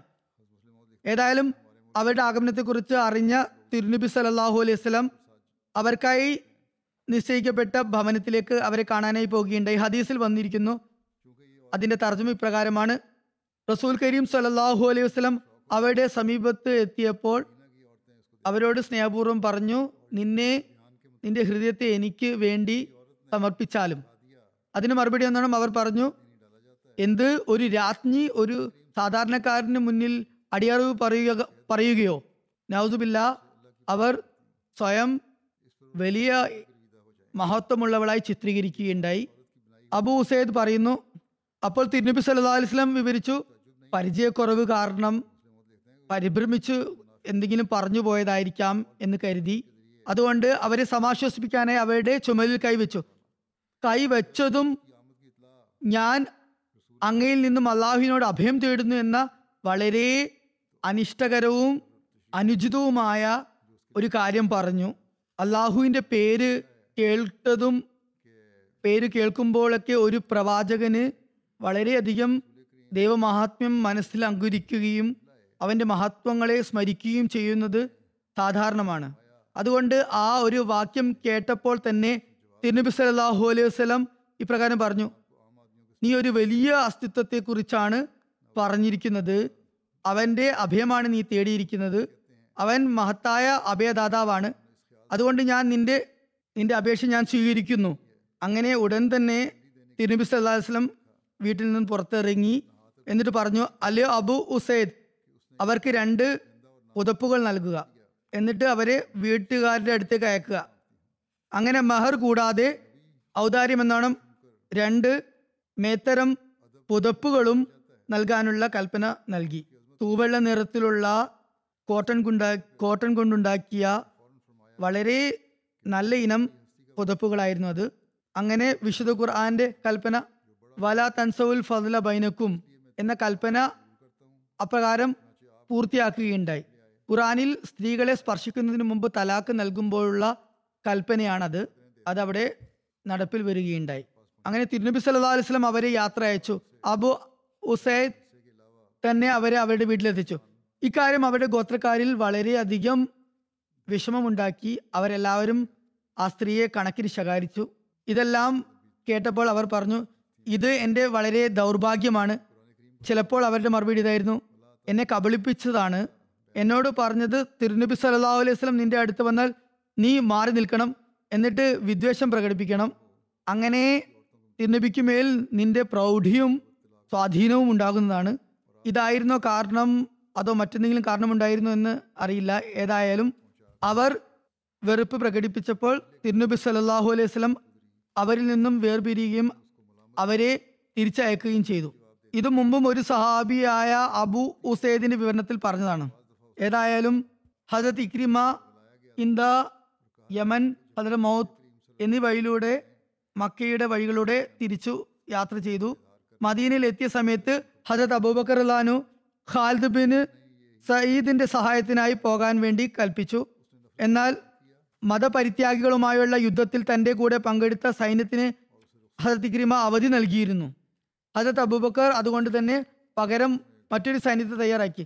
അവർ നല്ലവണ്ണം പോരാടിയതാണ് അതുകൊണ്ട് അവശരായിരിക്കും അതുകൊണ്ട് അവർക്ക് അവധി നൽകിയിരുന്നു. എന്തായാലും ഹജരത് അബൂബക്കർ റുലാൻഹു മറ്റൊരു സൈന്യത്തെ ഹജരത് ഇക്രിമയുടെ കീഴിൽ അണിനിരത്തിക്കൊണ്ട് സിറിയയിലേക്ക് യാത്ര അയച്ചു. ഹജരത് ഇക്രിമ അവിടെ നടത്തിയ മഹത്തായ പോരാട്ടങ്ങൾക്കൊടുവിൽ അദ്ദേഹം ഷഹാദത്ത് വരികയുണ്ടായി. ഇത് സംബന്ധിച്ചുള്ള വിവരണം ഇൻഷാല്ല സിറിയൻ ദൗത്യത്തെക്കുറിച്ചുള്ള വിവരണത്തിൽ വരുന്നതായിരിക്കും. ഇനി അഞ്ചാമത്തെ യുദ്ധ ദൗത്യമാണ് ഹജരത് ഷറാബിൽ ബിൻ ഹസനെയും മതപരിത്യാഗികളും തമ്മിലുള്ളതാണ് ആ യുദ്ധം. ഹജരത് അബൂബക്കർ അള്ളഹാനു ഹജരത്ത് ഇക്രിമയെ മുസൈൽമയുടെ അടുക്കലേക്കായി യമാമയിലേക്ക് അയക്കുകയുണ്ടായി. അദ്ദേഹത്തിന് പിറകിലായി ഹജരത്ത് ഷറാബിൽ ഹസനെ ബിൻ ഹസനെയും അയച്ചു. ഹജരത്ത് ഷറാബിൽ ബിൻ ഹസനെ കുറിച്ചുള്ള വിശദാംശങ്ങൾ ഇപ്രകാരമാണ്. അദ്ദേഹത്തിന്റെ പിതാവിന്റെ പേര് അബ്ദുള്ള ബിൻ മുത്താദ് എന്നും മാതാവിന്റെ പേര് ഹസന എന്നും ആയിരുന്നു. ചില ആളുകൾ കിന്തി എന്നും തമീമി എന്നും പറയുന്നുണ്ട്. ഷറാബിലിന്റെ പിതാവ് വളരെ ചെറുപ്രായത്തിൽ തന്നെ മരണപ്പെടുകയുണ്ടായി. അതുകൊണ്ട് തന്നെ അദ്ദേഹം തന്റെ മാതാവിന്റെ പേരിൽ ഹസനയുടെ പേരിലാണ് അറിയപ്പെട്ടിരുന്നത്. ഷറാബിൽ ബിൻ ഹസന എന്നാണ് വിളിക്കപ്പെട്ടിരുന്നത്. അദ്ദേഹം ആദ്യകാല മുസ്ലിങ്ങളിൽ പെട്ടിരുന്നു. അദ്ദേഹം തന്റെ സഹോദരങ്ങളുടെ കൂടെ അബിസീനിയയിലേക്ക് ഹബ്ഷയിലേക്ക് പാലായനം ചെയ്തു. ഹബ്ഷയിൽ നിന്നും തിരിച്ച് മക്കയിൽ വന്നപ്പോൾ ബനു സുറേക്കിന്റെ ഭവനത്തിലാണ് അദ്ദേഹം താമസം ഉറപ്പിച്ചത്. ഖിലാഫത്തെ റാഷിദയുടെ കാലഘട്ടത്തിലുള്ള വിഖ്യാതരായ സൈന്യാധിപന്മാരിൽ ഇദ്ദേഹം പെടുന്നു. ഹിജ്ര പതിനെട്ടിൽ അറുപത്തേഴാമത്തെ വയസ്സിൽ പ്ലേഗ് പിടിപെട്ടാണ് അദ്ദേഹം വഫാത്തായത്. ഏതായാലും ഇവിടെ വിവരിച്ചതുപോലെ ഹജരത് അബൂബക്കർ ലാൻഹുവിന്റെ കൽപ്പന ഉണ്ടായിട്ട് കൂടി ഹജരത് ഇക്രിമ ഷറാബിയിൽ എത്തുന്നതിന് മുമ്പ് മുസൈൽമയെ ആക്രമിക്കരുത് എന്ന കൽപ്പന ഉണ്ടായിട്ടും അത് ഷറാബിയിൽ എത്തുന്നതിന് മുമ്പ് തന്നെ മുസൈൽമയെ കടന്നാക്രമിക്കുകയുണ്ടായി. അങ്ങനെ ആ യുദ്ധത്തിന്റെ വിജയം പൂർണമായും തന്റെ പേരിലാകണമെന്ന് അദ്ദേഹം ആഗ്രഹിച്ചു. എന്നാൽ മുസൈൽമ അദ്ദേഹത്തെ കീഴ്പ്പെടുത്തി. ഈ പരാജയത്തെക്കുറിച്ച് ഹജരത് അബൂബക്കർ റഹ്ലാൻഹുവിനെ ഇക്രിമ അറിയിക്കുകയുണ്ടായി. മുമ്പ് പറയുകയുണ്ടായി. ഹജരത് അബൂബക്കർ അദ്ദേഹത്തെ താക്കീത് ചെയ്തുകൊണ്ട് കത്തെഴുതി. എന്നിട്ട് ഈ പരാജയത്തിന്റെ കളങ്കവും ഏറിക്കൊണ്ട് മദീനയിലേക്ക് തിരിച്ചു വന്നാൽ ഇവിടെ ഉള്ളവർക്കും അത് കണ്ട് ധൈര്യം ചോർന്നു പോകും. അതുപോലെ ഒമാനിലേക്ക് പോവാൻ അദ്ദേഹത്തിന് ഹജ്രത് അബൂബക്കർ നിർദ്ദേശം നൽകിയിട്ടുണ്ടായി ഹജ്രത് ഷറാബിൽ ബിൻ ഹസന യാത്രാമധ്യേ ഹജ്രത് ഇക്രിമയുടെ പരാജയത്തെക്കുറിച്ചുള്ള വാർത്ത കേൾക്കുകയുണ്ടായി. അദ്ദേഹം ഉടനെ തന്റെ മുന്നോട്ടുള്ള യാത്ര നിർത്തിവെച്ചു. എന്നിട്ട് അദ്ദേഹം ഹജരത് അബൂബക്കറിൽ നിന്നുമുള്ള പുതിയ നിർദ്ദേശത്തിന് വേണ്ടി ആളെ അയച്ചു. ഹജരത് അബൂബക്കർ അള്ളാൻഹു ഇപ്രകാരം അറിയിച്ചു താങ്കൾ എവിടെയാണോ ഉള്ളത് അവിടെ തന്നെ നിലകൊള്ളുക. ഹജരത്ത് ഷറാബിൽ ബിൻ ഹസനക്ക് ഹജരത്ത് അബൂബക്കർ ഇപ്രകാരം എഴുതി അറിയിച്ചു എന്റെ അടുത്ത നിർദ്ദേശം ലഭിക്കുന്നതുവരെ യമാമയുടെ അടുത്ത് തന്നെ താങ്കൾ നിലയുറപ്പിക്കുക. താങ്കളെ മുസൈലിമയെ നേരിടാനാണ് നിയോഗിച്ചിട്ടുള്ളത്. എന്നാൽ നേരിട്ട് അയാളെ താങ്കൾ ഏറ്റുമുട്ടരുത്. ഹജരത് അബൂബക്കറിൽ നിന്നും ഹജരത് അബൂബക്കർ ഖാലിദ് ബിൻ വലീദിനെയാണ് പിന്നീട് യമാമ യുദ്ധത്തിന് വേണ്ടി നിയോഗിച്ചയച്ചത്. ശേഷം ഖാലിദ് ബിൻ വലീദ് താങ്കളെ കണ്ടുമുട്ടിയാൽ അതുപോലെ യമാമ ദൗത്യം കഴിഞ്ഞതിന് ശേഷം വിജയകരമായി പൂർത്തിയാക്കിയതിനു ശേഷം ഉസ ഗോത്രത്തിലേക്ക് പുറപ്പെടണമെന്ന് ഷറാബിൽ ബിൻ ഹസനക്ക് അതായത് അബൂബക്കർ നിർദ്ദേശം നൽകിയിട്ടുണ്ടായി അതുപോലെ ഹജരത് അമ്രബിൻ ആസിന്റെ കൂടെ കുസ ഗോത്രത്തിലെ വിപ്ലവകാരികളുടെ അവസ്ഥകൾ മനസ്സിലാക്കണമെന്നും അതുപോലെ അവർക്കെതിരെ പട നയിക്കണമെന്നും ഷറാബിൽ ബിൻ ഹസനക്ക് ഹസരത് അബൂബക്കർ നിർദ്ദേശം നൽകിയിട്ടുണ്ട്. അതായത് അവർ ഇസ്ലാമിനെ നിഷേധിക്കുക മാത്രമല്ല ഇസ്ലാമിനെതിരെ തിരിയുന്നവരാണെങ്കിൽ യുദ്ധം ചെയ്യണമെന്ന്. കുസ ഗോത്രം വളരെ പ്രസിദ്ധമായ ഒരു അറേബ്യൻ ഗോത്രമാണ്. മദീനയിൽ നിന്ന് പത്ത് മൈൽ അകലെ വാദിൽ കുറയിലുള്ള പർവതനിരയും കടന്ന് മദായിനിലെ സാലിയുടെ പടിഞ്ഞാറ് ഭാഗത്താണ് അത് സ്ഥിതി ചെയ്യുന്നത്. ഏതായാലും ഹജരത് അബൂബക്കർ സിദ്ദിഖ് അള്ളാനുഹുവിന്റെ നിർദ്ദേശപ്രകാരം ഹജരത് ഷറാബീൽ ബിൻ ഹസന തന്റെ സൈന്യവുമൊത്ത് അവിടെ തന്നെ നിലകൊണ്ടു. എന്നാൽ മുസൈൽമ തന്റെ സൈന്യവുമായി വന്ന് അദ്ദേഹത്തെ കടന്നാക്രമിച്ചു. ഇത് സംബന്ധിച്ച് ഒരു ഗ്രന്ഥകർത്താവ് ഇപ്രകാരം എഴുതുന്നു. ഹജ്രത് ഖാലിദ് ബിൻ വലീദ് യമാമയിലേക്കുള്ള യാത്ര മധ്യയായിരുന്നു അപ്പോൾ മുസൈൽമയുടെ സൈന്യം അത് ഷറാബിൽ ബിൻ സൈന്യത്തെ കടന്നാക്രമിച്ചു. അദ്ദേഹത്തെയും സൈന്യത്തെയും പിറകോട്ട് തള്ളി കീഴ്പ്പെടുത്തി. ചില ചരിത്രകാരന്മാരുടെ അഭിപ്രായത്തിൽ ഷറാബിൽ ബിൻ ഹസനെയും അദ്ദേഹത്തിന് മുമ്പ് ഇക്രിമ ചെയ്ത അതേ തെറ്റ് തന്നെ ആവർത്തിച്ചു എന്നാണ് വന്നിരിക്കുന്നത്. അതായത് മുസലിമയെ കീഴടക്കുന്നതിന്റെ എല്ലാ കീർത്തിമുദ്രയും തനിക്ക് മാത്രം ഉണ്ടാകണം എന്ന് കരുതി എന്നാഗ്രഹിച്ചു എന്ന് പറയുന്നവർ. എന്നാൽ അദ്ദേഹത്തിനും പര്യവസാനം യുദ്ധ യുദ്ധപരാജയം നേരിടേണ്ടി വരികയുണ്ടായി. ഇതാണ് അവർ പറയുന്നത്. എന്നാൽ യഥാർത്ഥത്തിൽ അങ്ങനെയല്ല നടന്നത്. യമാമയുടെ സൈന്യം അതായത് മുസൈലിമയുടെ സൈന്യം അത് ഷറാബിയിൽ അത് ഖാലിദുമായി ചേർന്നുകൊണ്ട് തങ്ങൾക്ക് വൻ നഷ്ടം വിതക്കരുത് എന്ന് കരുതി അവർ മുൻകൂറായി മുസൈലിമയുടെ സൈന്യം അദ്ദേഹത്തിന്റെ സൈന്യത്തെ ആക്രമിക്കുകയുണ്ടായി. അങ്ങനെ മുസൈലിമയുടെ സൈന്യത്തിന് വിജയം ലഭിച്ചു. കാര്യം എന്തായാലും കാരണം എന്തായാലും സംഭവം നടന്നതാണ് ഷറാബിയിൽ തന്റെ സൈന്യവുമായി പിൻവാങ്ങുകയുണ്ടായി അത് ഖാദിബിന് വലീദിന്റെ അടുത്ത് അദ്ദേഹം എത്തി. എന്നിട്ട് എല്ലാ കാര്യങ്ങളെക്കുറിച്ചും മനസ്സിലാക്കി. കാര്യങ്ങൾ മനസ്സിലാക്കിയ Khalid bin Walid Shurahbil bin ഹസനയെ കുറ്റപ്പെടുത്തി. ഖാലിദ് റഹ്ലാനു കരുതിയത് ശത്രുക്കളെ നേരിടാനുള്ള പൂർണ ശക്തി ഇല്ലെങ്കിൽ പ്രാപിച്ചിട്ടില്ലെങ്കിൽ അങ്ങനെ ശക്തി ആർജിക്കുന്നത് വരെ യുദ്ധത്തിൽ നിന്നും വിട്ടു നിൽക്കേണ്ടതാണ്. അങ്ങനെ വേണ്ടത്ര ശക്തി സ്വരുക്കൂട്ടുന്നത് വരെ കാത്തിരിക്കണം. അല്ലാതെ വേണ്ടത്ര ശക്തി ആർജിക്കുന്നതിന് മുമ്പായി യുദ്ധത്തിന് തുടക്കം കുറിക്കരുത്. അതിന്റെ ഫലമായി പരാജയം നേരിടേണ്ടി വരും. ഏതായാലും അതിനുശേഷം ഷൊറാബിൽ അജത് ഖാലിദ് ബിൻ വലീദിനോടൊപ്പം യുദ്ധത്തിന് പങ്കെടുത്തു. അജത് ഖാലിദ് ബിൻ വലീദ് ഷൊറാബിലിനെ സൈന്യത്തിന്റെ മുൻനിരയ്ക്കുള്ള മേൽനോട്ടം ഏൽപ്പിച്ചു. അതായത് സൈന്യത്തിന്റെ മുന്നിലുള്ള ഭാഗത്തെ ഏറ്റവും മുൻപന്തിയിലുള്ള ഭാഗത്തെ അദ്ദേഹത്തിന് കീഴിലാക്കി അതുപോലെ മൈമനെയും മൈസറിയെയും അതായത് ഇടതും വലതും ഭാഗത്തെ സെയ്ദ് ബിൻ ഖിതാബിനെയും അതുപോലെ Abu Hudhaifa bin Utba bin റബിയയെ വലതുഭാഗത്തുമായി നിയമിക്കുകയുണ്ടായി. യമാമ യുദ്ധ ദൗത്യത്തിന് ശേഷം ഹജത് അബൂബക്കർ സിദ്ദീഖ് റഹ്ലാഹുൻഹുവിന്റെ നിർദ്ദേശപ്രകാരം ഹജത് ഷുറ ബി ബനു കുസൈയുടെ മുർത്തദ്ദീങ്ങളെ പ്രക്ഷോഭകാരികളുടെ കാര്യം അന്വേഷിക്കുന്നതിന് വേണ്ടി ഹസരത് അമ്ര ബിൻ ആസുമായി ബന്ധപ്പെടുകയുണ്ടായി. തുടർന്ന് ഇപ്രകാരം എഴുതുന്നു. ഹജരത് ഷൊറാബിയിൽ ഹസരത് അമ്ര ബിൻ ആസും കുസൈലെ മുത്തദ്ദീങ്ങളായ പ്രക്ഷോഭകാരികളെ ആക്രമിച്ചു. ഹസരത് അമ്ര ബിൻ ആസ് സാദ് ബൽക്ക് ഗോത്രങ്ങളെ കടന്നാക്രമിക്കുകയും അതിൽ ഷൊറാബിയിൽ കൽബ് അതുപോലെ അതുമായി ബന്ധപ്പെട്ട ഗോത്രങ്ങളെയും കടന്നാക്രമിക്കുകയുണ്ടായി. ആറാമത്തെ യുദ്ധ ദൗത്യം അമ്ര ബിൻ ആസിന്റെ മതപരിത്യാഗങ്ങളുമായി ബന്ധപ്പെട്ടതാണ്. ഹജരത് അബൂബക്കർ ലാൻഹു ഒരു പതാക ഹജരത് അമ്രുബിൻ ആസിന് നൽകിയിരുന്നു. അതുപോലെ മൂന്ന് ഗോത്രങ്ങളായ കുസ വദിയ ഹാരിസ് എന്നിവർക്ക് എതിരായി യുദ്ധം നയിക്കാനുള്ള കൽപ്പനയും നൽകിയിരുന്നു. കുസ ഗോത്രം അറബിയയിലുള്ള വളരെ പ്രസിദ്ധമായ ഗോത്രമാണ്. മദീനയിൽ നിന്നും പത്ത് മൈൽ അകലെ വാതിൽ കുറക്ക് ശേഷം മദായിൻ സാലി എന്നീ പ്രദേശങ്ങളുടെ പടിഞ്ഞാറ് വശത്താണ് അത് സ്ഥിതി ചെയ്യുന്നത്. ഹജരത് അമ്രബിൻ ആസിനെ കുറിച്ചുള്ള ചുരുങ്ങിയ വിവരണം ഇതാണ്. അദ്ദേഹത്തിന്റെ പേര് ഉമർ എന്നും അമ്ര എന്നും സംജ്ഞനാമം അബ്ദുള്ള ബിൻ അബ്ദുള്ള എന്നും അബു മുഹമ്മദ് എന്നുമായിരുന്നു വിളിപ്പേര്. പിതാവിന്റെ പേര് ആസ് ബിൻ വായിൽ എന്നും മാതാവിന്റെ പേര് നാബിഹ ബിൻ അർമല എന്നുമായിരുന്നു ഒരു നിവേദന പ്രകാരം അദ്ദേഹത്തിന്റെ മാതാവിന്റെ പേര് സൽമ എന്നായിരുന്നു. നാവുക എന്നത് അവരുടെ വിളിപ്പേരായിരുന്നു. ഹസരത് അമ്ര ബിൻ ആസ് ഹിജ്റ എട്ടിന് മക്ക വിജയത്തിന് ആറു മാസം മുമ്പാണ് ഇസ്ലാം സ്വീകരിച്ചത്. റസൂലുല്ലാ സലാഹു അലൈഹി വസ്ലം ഹിജ്ര എട്ടിന് ഒമാനിന്റെ ഗവർണറായി അദ്ദേഹത്തെ നിയോഗിക്കുകയുണ്ടായി.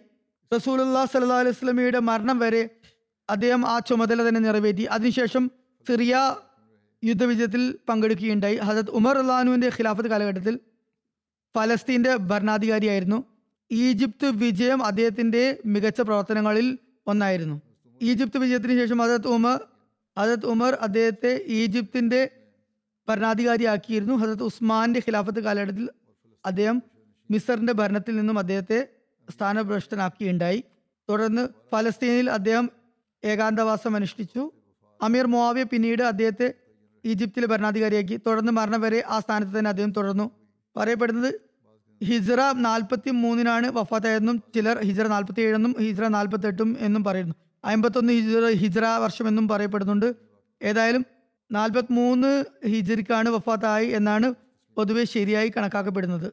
അസത് അമർ ബിൻ ആസ് സുഭാഷകനും അതുപോലെ നല്ല വാക്ചാതുര്യമുള്ള പ്രാസംഗികനുമായിരുന്നു.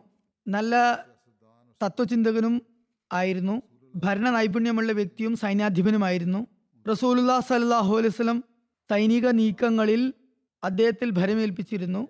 അദ്ദേഹത്തിൽ വിശ്വാസം അർപ്പിച്ചിരുന്നു അമർ ബിൻ ആസിന്റെ ആസ് അതുപോലെ അദ്ദേഹത്തിന്റെ മകൻ മകൻ അബ്ദുള്ള അതുപോലെ അബ്ദുള്ളയുടെ മകൾ ഉമ്മ അബ്ദുള്ള. ഇവരെയൊക്കെ ശ്രേഷ്ഠ കുടുംബമായി കണക്കാക്കപ്പെട്ടിരുന്നു ഈ കുടുംബത്തെ. ഒരു എഴുത്തുകാരൻ ഇപ്രകാരം എഴുതുന്നു ഹജരത് അബൂബക്കർ അള്ളാഹു പതിനൊന്ന് പതാകകൾ യുദ്ധത്തിന് വേണ്ടി തയ്യാറാക്കിയിരുന്നു. അതിലൊരു ഒരു പതാക അമ്രുബിൻ ബിൻ ആസിന് വേണ്ടിയായിരുന്നു തയ്യാറാക്കിയത്. അദ്ദേഹം അത് കുസായിലെ മതപരിത്യാഗങ്ങളുമായി യുദ്ധം ചെയ്യുന്നതിന് വേണ്ടി ഉപയോഗിക്കുകയുണ്ടായി.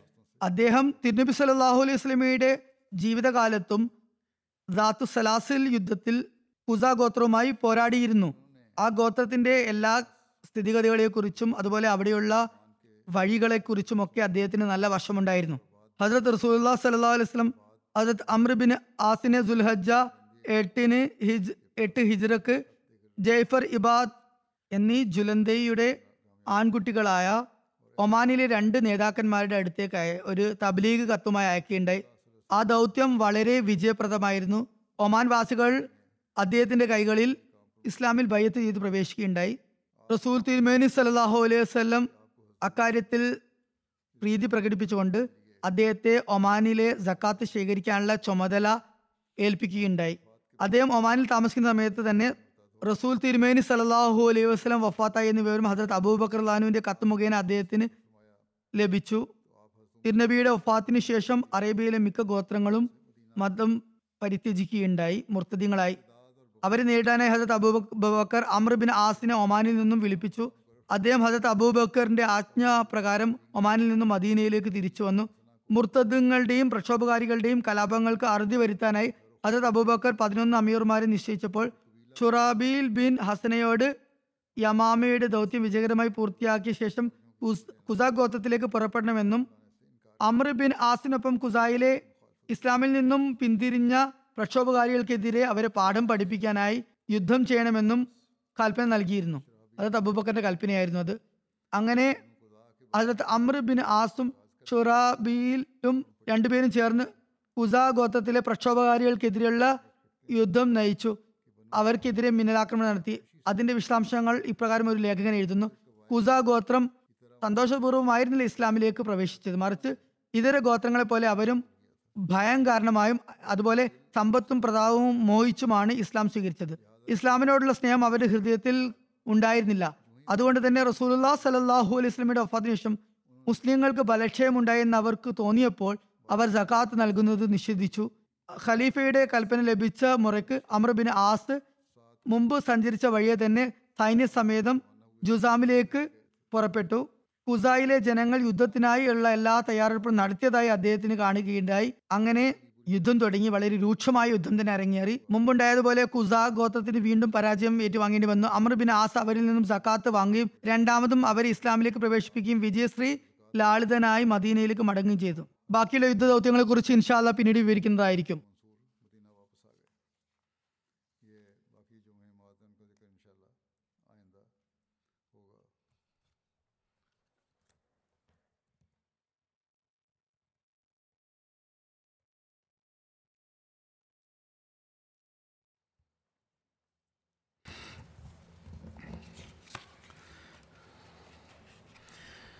الحمد لله الحمد لله نحمده ونستعينه ونستغفره ونؤمن به ونتوكل عليه ونعوذ بالله من شرور أنفسنا ومن سيئات أعمالنا. من يهده الله فلا مضل له ومن يضلل فلا هادي له. ونشهد أن لا إله إلا الله. ونشهد أن محمدا عبده ورسوله. عباد الله رحمكم الله. إن الله يأمر بالعدل والإحسان. وإيتاء ذي القربى وينهى عن الفحشاء والمنكر والبغي يعظكم لعلكم تذكرون اذكروا الله يذكركم وادعوه يستجب لكم ولذكر الله أكبر.